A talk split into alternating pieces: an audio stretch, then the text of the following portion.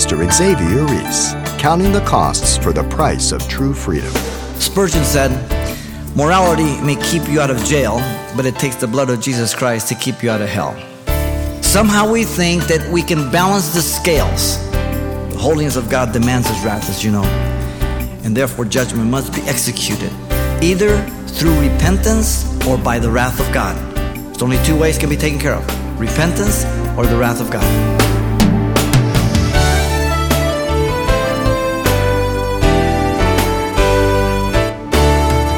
Welcome to Simple Truths, the daily half hour study of God's Word with Xavier Ries, Senior Pastor of Calvary Chapel of Pasadena, California. What happens when you live according to your own standards? Well, very simply, according to God's Word, you will be judged for all your actions. That's the premise of today's study as Pastor Xavier digs deep into the book of Romans. Let's join him as he shares some powerful, simple truths in a message titled, Hell is full of evil and moral people. Paul the Apostle has pointed to us the very dark picture of man regarding the capacity he has towards evil in chapter 1. The Gentiles were the primary focus, as you know, and the human race has turned its back upon the revelation of the knowledge of God through creation. They're without excuse. The apostle now turns to the moral as a self righteous, uh, be he Gentile or Jew, who chooses the standard of morality for his life and the life of others instead of the righteousness of Jesus Christ.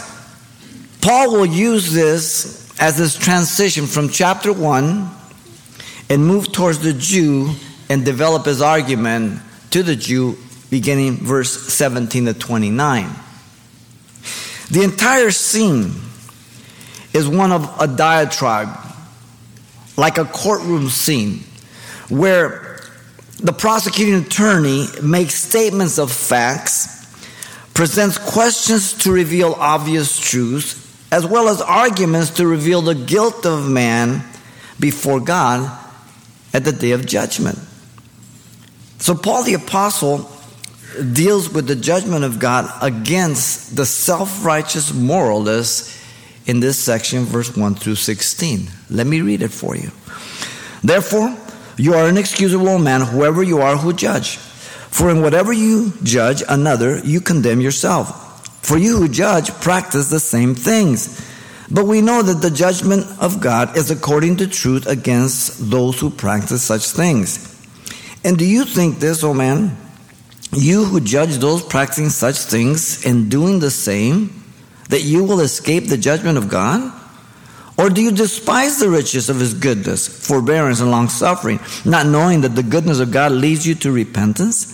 But in accordance with your hardness and your impenitent heart, you are treasuring up for yourselves wrath in the day of wrath and revelation of the righteous judgment of God, who will render to each one according to his deeds eternal life to those who by patient continuance in doing good seek for glory, honor, and immortality. But to those who are self seeking and do not obey the truth, but obey unrighteousness, indignation, and wrath, tribulation and anguish on every soul of man who does evil, of the Jew first and also of the Greek. But glory, honor, and peace to everyone who works what is good, to the Jew first and also to the Greek. For there is no partiality with God. For as many as have sinned without the law will also perish without the law, and as many as have sinned in the law will be judged by the law. For not the hearers of the law are just in the sight of God, but the doers of the law will be justified. For when Gentiles who do not have the law by nature do things in the law, these, although not having the law, are a law to themselves who show the work of the law written in their hearts, their conscience also bearing witness, and between themselves their thoughts accusing or excusing them. In the day when God will judge the secrets of men by Jesus Christ according to my gospel. The judgment of God against the self righteous moralist is based on the three following things here, according to Paul. First, verse 1 through 5. The judgment of God is based on truth, exposing hypocrisy. Secondly, 6 through 11, the judgment of God is against deeds void of truth. And thirdly, 12 through 16, the judgment of God is based on the measure of light affirming the gospel. Let's begin here with our first point. Verse 1 through 5 The judgment of God is based on truth, exposing hypocrisy. Look at verse 1. The Apostle Paul condemns the person for their hypocrisy. Paul is still, now don't disconnect chapter 1 and 2. Paul is still dealing with the wrath of God that's revealed against all ungodliness and unrighteousness of men who suppress the truth in unrighteousness. They twist it, they suppress it, they deny it, they reject it. It goes back to chapter 1, verse 18, right? Now, in that first chapter, we saw that he pointed out the evidence of creation that makes man inexcusable regarding the existence of God. Chapter 1, verse 20. From creation, without excuse. In chapter 121, he pointed out how, though they knew God, they did not glorify him as God, but became unthankful and vain in their thinking, and their hearts became darker. In 23 and 25 of chapter 1, he pointed out their degeneracy in worshiping the creation rather than the creator. And then in 24, 6 and 8, he pointed out how God gave them up to uncleanness, vile affection, and debased mind, a downward spiral, getting worse and worse. And then in 32, at the end there, he pointed out their sinful, rebellious practice they were committing. And while knowing the righteous judgment of God, that it demands death, they not only were doing them, but they were approving of those who do it. Knowing, they know there's a creator, they know it's wrong, they know there's a penalty, they do it. That's the darkness of man. Now, Paul now turns to expose the person who is judging those in chapter 1 as horrible people while committing the sin himself. Wow. Paul switches from the third person to the second person. Listen to him. The word therefore usually sums up the conclusion. He says, therefore. But in this case of context, it doesn't. It's better translated wherefore or furthermore. It's a continuation, not a conclusion. Notice the charge is that he or she is inexcusable. Underline that word, inexcusable. It means to be without defense or apology. God sees the hidden lifestyle. Now, you and I can deceive each other. We can be, uh, you know, Eddie Haskell. Good morning, Mrs. Cleaver. All right? Those of you remember the 60s. Notice the one being addressed is identified by many here as Jews, as you read commentaries, pointing out that the Jews is not indicated until you get to verse 17 down to 29. But I believe these are moral, self righteous hypocrites, Gentile and Jew because all Gentiles cannot be categorized under chapter 1. There are some good moral people, right? Simple. And also, there were Jews who did obey the law. He's talking about self righteous, hypocritical people here. Now, notice that the mention of Jew and Gentile in, in verse 9 and 10 is stated, but it's in priority of judgment due to privilege, the Jew first and the Gentile. He said that about salvation too in chapter 1, verse 16 17, right? This is the third time he says it two times here. But Paul also confirms that it deals with both or anyone. Look at the word, oh man. The phrase, oh man, is anthropos, human being, without national or cultural identification. We get our word anthropology from it, the study of man. So it means anybody, any human being, okay? So it has to include both. But also, the word whoever means each, every, any, all. So by those two phrases, he's including both the good, moral, hypocritical, Gentile, or Jew. Now, their condemnation, notice, was for judging the sins of those in chapter 1. He makes this very clear. Those sins that are categorized there in verse 29 through 32 of chapter 1. The word judge, krino, means to pick out, select, or choose, describing the critical, censorious judgment of another person, appearing three times in the verse.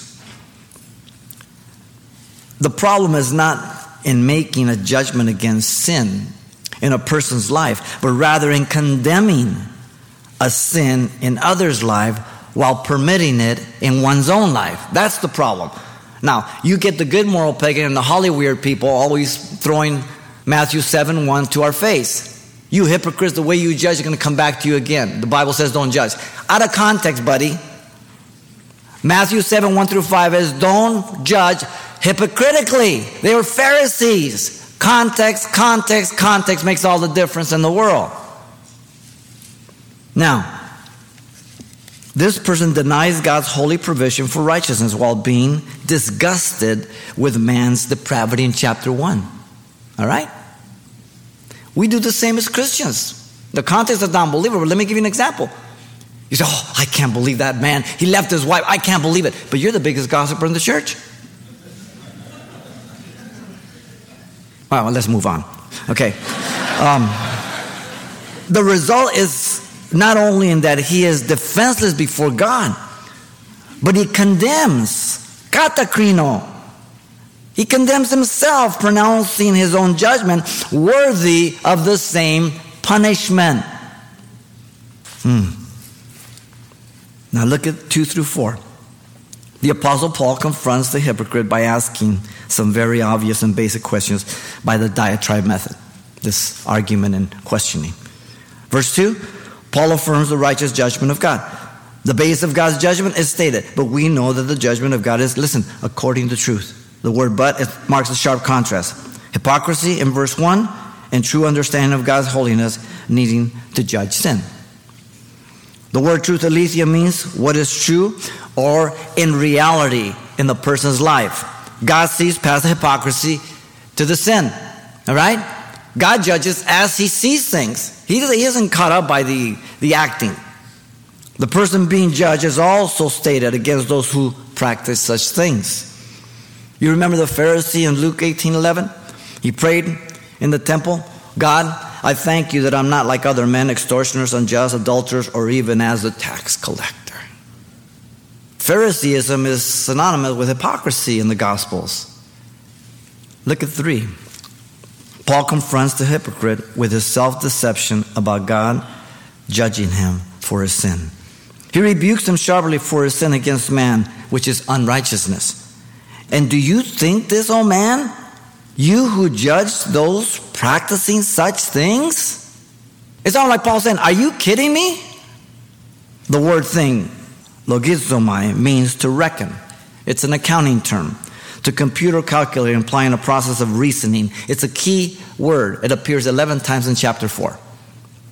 He's appealing to the reason. Think through what you're saying, think through what you're living.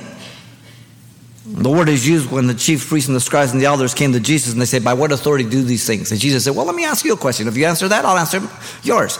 Well, John's baptism, whose was it? And they say, well, they, they logizomai, they reason in themselves. If they say it's from heaven, they'll say, why, why didn't you obey it? And if we say it's of man, then who will get, the people will get us. He appeals to the reasoning here. Notice he is, he in amazement of such thinking warns the person of his presumptuous sin against God, which is ungodliness. Listen to the words, and doing the same that you will escape the judgment of God? That's self deception, ladies and gentlemen. The word escape means to flee out or to avert the judgment of God. The word is used in a positive way, as Jesus said in Luke 21 36 pray and watch that you be worthy to escape all these things, the tribulation period. In other words, to go up in the rapture.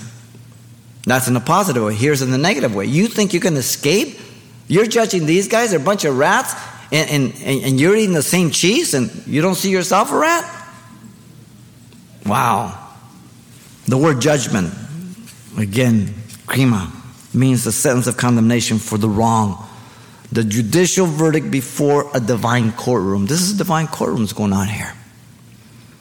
The self righteous Gentile or Jew is as guilty as the depraved Gentile in chapter 1 by practicing sin in his own life. He's busted. Now, notice verse 4. He points out the possible alternative by arrogant contempt of the person against God. In other words, or do you despise the riches and the goodness of God? Maybe that's your problem. the word despise simply means to disdain or to think little of something worthless. The phrase riches of goodness means abundance of loving kindness. This is what God is extending in the invitation of salvation by the righteousness of Jesus Christ. Do you despise his forbearance, patient toleration for repentance? Now, if you're a parent, you know that you've done this with your kid. You're waiting for him to turn. You're waiting, you know, you're being patient, but you're being pushed, right? Or do you despise his long suffering, patient endurance, and slow to avenge the wrong? You just wait a little longer. But not because God doesn't know the end result, but to demonstrate to the world that He always gives every opportunity till there's no more possibility. God waited for a hundred years at the flood, knowing none would repent except for the eight. Why did He wait? So they can never be accused of being quick to judge the person would conclude, well, maybe God's just indifferent. Or maybe he's just weak and he can't get me. Or maybe he doesn't even exist. Really, self deception. Notice he warned in verse 4 there the person regarding the danger of his sin against God, not knowing that the goodness of God leads him what? To repentance. Here's the danger. The goal of God for all sinners is salvation, a change of mind. That's what repentance is. You change your mind about God and sin, and you realize you're a sinner, and you call upon Him and you turn the other way. He changes your life. The result being a new creation. All things pass away, everything becomes new. 2 Corinthians 5:17. If you're born again, you understand that. You remember that day. Look at 5. Paul declared the condemnation of the hypocrite. The problem is the heart. But in accordance with your hardness and your impenitent heart, the hardness of heart, callous, obstinate heart, that's what the word means. This is the seat of uh, personality where the intellect, the emotion, the will interact. They make those decisions, much like Pharaoh, he hardened his heart. Being unrepentant despite the amount of evidence and opportunities that God has provided. There's the greater judgment, okay?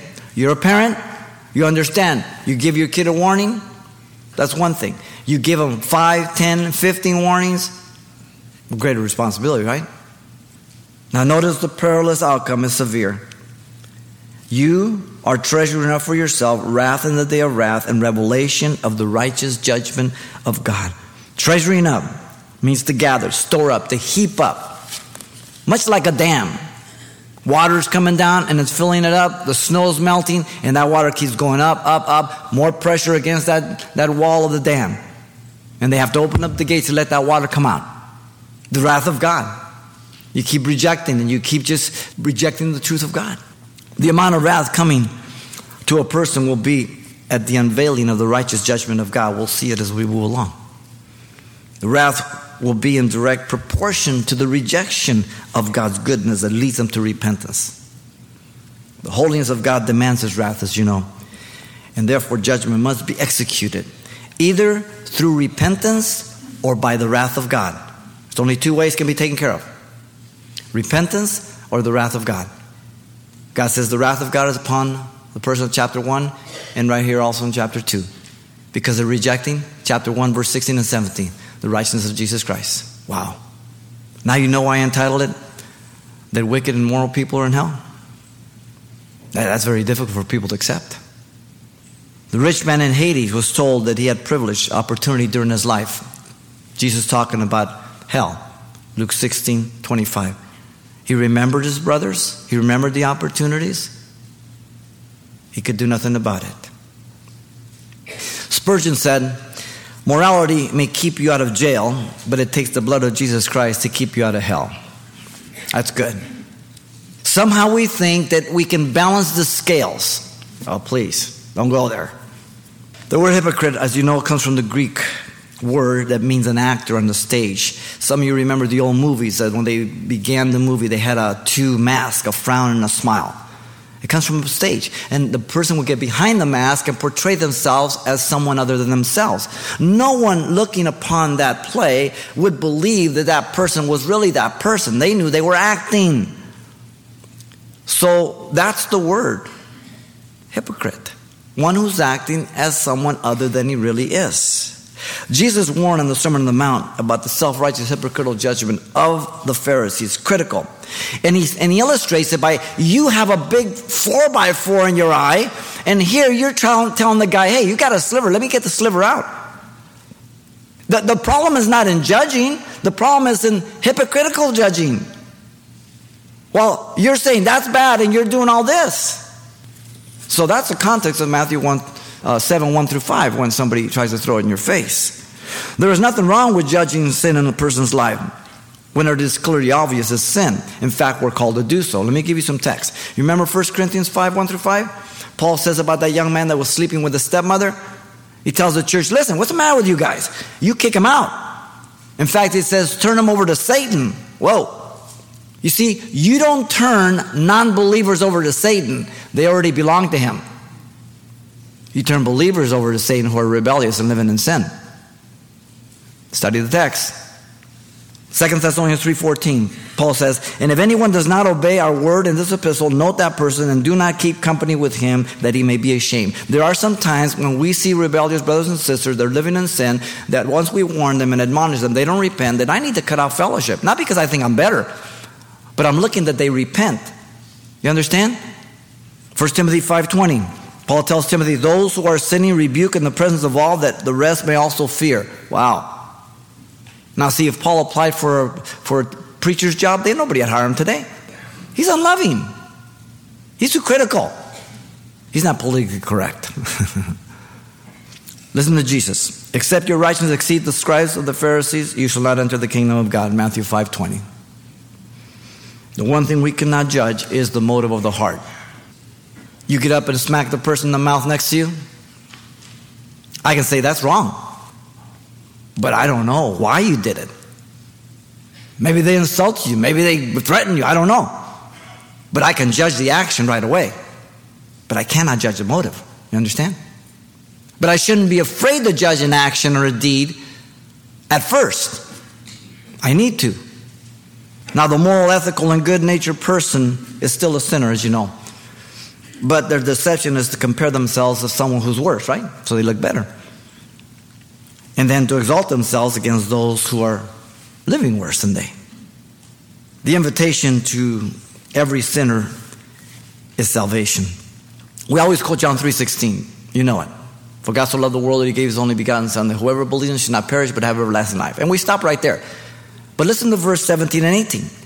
The condemnation of a sinner is by the rejection of Christ. Listen to verse 17 and 18. For God did not send his Son into the world to condemn the world, but that the world through him might be saved.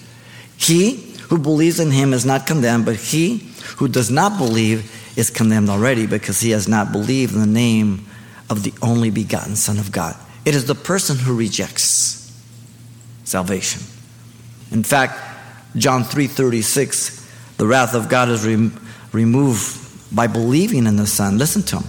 He who believes in the Son has everlasting life. He who does not believe in the Son has not everlasting life and shall not see life, but the wrath of God abides in him. Do you understand? Salvation is not about, do you want your life changed? Do you kind of just feel depressed? Do you, do you feel that people ripped you off? No, no, no. That's not what it's about. Salvation is about this. Listen, you are under the wrath of God. And the only way we can escape it is by recognizing that the wrath of God fell on His Son and that He is your only righteousness and your only hope. That's gospel. Very important. It is a fearful thing to fall into the hands of the living God, Hebrews 10:31 says. So, the judgment of God is based on truth, exposing hypocrisy. Pastor Xavier Ries and the hard truth of the gospel more important simple truths drawn from the book of Romans, chapter 2. Now, you can hear this message again if you like online anytime by selecting today's date under the radio tab at calvarychapelpasadena.com. And if you'd like a copy of today's study on CD, ask for Hell is Full of Evil and Moral People. It's available for only $4. This CD includes the complete message as it was originally delivered. Once again, the title to ask for is Hell is Full of Evil and Moral People. Or simply mention today's date. You can request your copy by writing Simple Truths, 2200 East Colorado Boulevard, Pasadena, California, 91107. Again, that's Simple Truths, 2200 East Colorado Boulevard, Pasadena, California, 91107. And thanks for mentioning the call letters of this station when you get in touch. This helps us track the effectiveness of this ministry in your area. And then join us for more Simple Truths next time with Pastor Xavier Ries.